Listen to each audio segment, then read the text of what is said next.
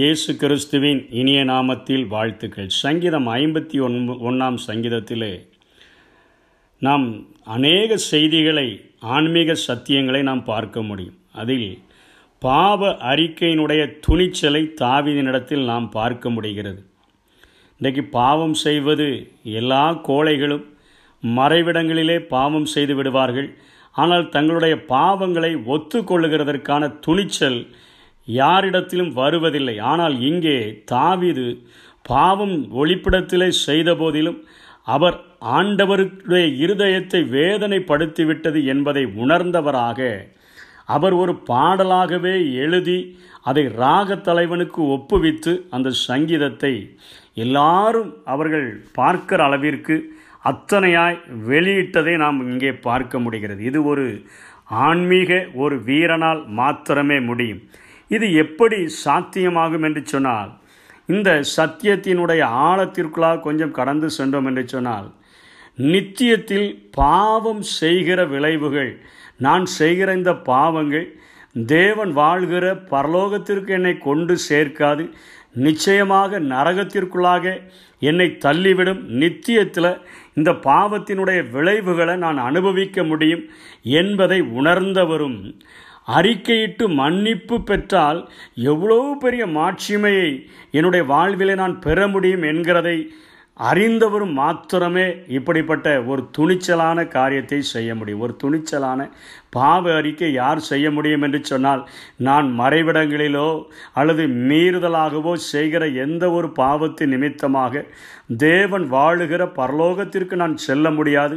அது எனக்கு பாவத்தின் சம்பளம் மரணம் அது எனக்கு நரகத்தை பரிசாக வழங்கிவிடும் என்பதை உணர்ந்தவர்களும் அதை அறிக்கையிட்டு மன்னிப்பு பெற்றால் தேவனுடைய இரக்கத்தை பெற்றுக்கொண்டால் எத்தனை மாட்சிமை என்பதை உணர்ந்தவர்களும் மாத்திரமே இந்த காரியத்தை செய்ய முடியும். மறுபடியும் அங்கே இளைய குமாரனுடைய சரித்திரத்திலிருந்து பார்த்தோம் என்று சொன்னால் அவர் பாவம் செய்தது தன்னுடைய தகப்பனுக்கு விரோதமாக ஆனால் அவர் அறிக்கையிடுவது ரெண்டு காரியங்களை செய்கிறதை பார்க்கிறோம். அவர் தன்னுடைய தகப்பனிடத்தில் வந்து தகப்பனே உமக்கு விரோதமாகவும் நான் பரத்திற்கு விரோதமாகவும் பாவம் செய்தேன் என்று வெளியரங்கமாக அவர் அறிக்கையிடுகிறதை பார்க்கிறோம். இதிலிருந்து எதை உணர்ந்து கொள்ளலாம்?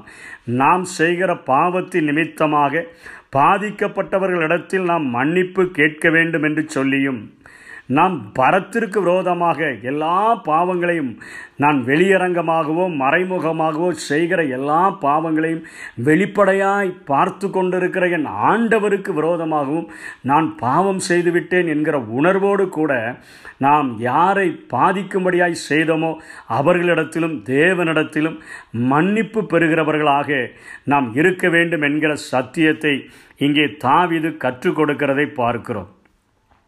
அவர் அவருடைய வாழ்க்கையில் இருக்கிற துணிச்சலை நாம் இன்னும் இரண்டு பேருடைய வாழ்க்கையில் பார்த்தோம் என்று சொன்னால் எத்தனை துணிச்சலாக இந்த காரியத்தை அவர் செய்திருக்கிறார் என்பதை உணர் நாம் உணர்ந்து கொள்ள முடியும். சவுளுடைய வாழ்க்கையிலே இப்படிப்பட்ட ஒரு காரியங்கள் நடந்த பொழுது ஒரு தீர்க்கதரிசி தான் வந்து அவரை எச்சரிக்கிறார்.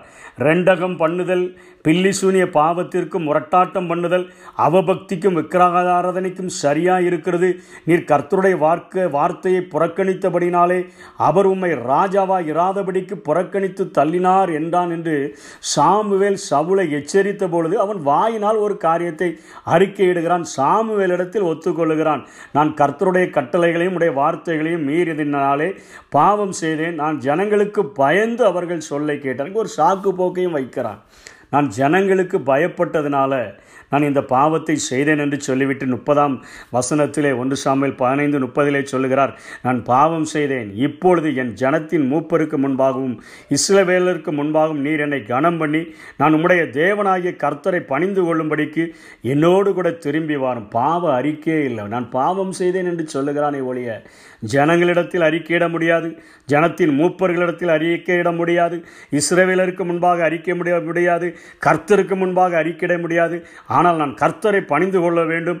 என்னை நீர் கூட்டிக் கொண்டு என்னை பெருமைப்படுத்தும் என்பது போல இங்கே சவுல் சொல்லுகிறதினால் அவன் அங்கே ஆண்டவரிடத்திலிருந்து மன்னிப்பை பெற முடியாதவனாக மாறி போனதை நாம் பார்க்கிறோம். அதே போலதான் யூதாஸ் காரியுத்தும் ஆண்டவரை காட்டி கொடுத்து விட்டு இருபத்தி ஏழாம் அதிகாரம் அத்தேயும் நான்காம் வசனத்திலே சொல்லுகிறான் குற்றமில்லாத இரத்தத்தை நான் காட்டி கொடுத்ததினால் பாவம் செய்தேன் என்றான். அதற்கு அவர்கள் எங்களுக்கு என்ன? அது உண்பாடு என்றார்கள்.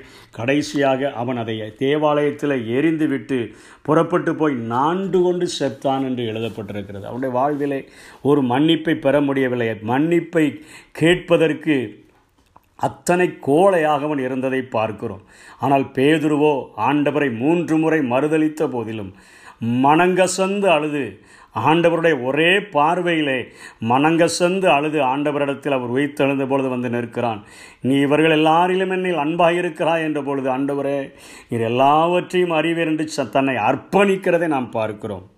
இன்றைக்கு ஒரே ஒரு காரியத்தை உணர்ந்து கொள்ள வேண்டும். இன்றைக்கு ஒருவேளை நாம் கேட்கலாம் தாவிது துணிச்சல் உள்ள ஒரு ஆன்மீக வீரன் அவர் பாவத்தை அறிக்கை செய்ய தயங்கவில்லை.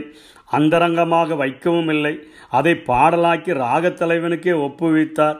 இது ஒரு அரசனுக்கு கேவலம் இல்லையா என்று சொல்லி நாம் நினைக்கலாம். பாவத்தை வெளியே அறிக்கையிடுவது எவ்வளவு கேவலமான காரியம் என்று சொல்லி நாம் நினைத்தால் அதற்கு தாவிதனிடத்திலிருந்து இப்படிதான் பதில் கிடைத்திருக்கும். நான் செய்த பாவம் அதனை விட எவ்வளவோ கேவலமானது.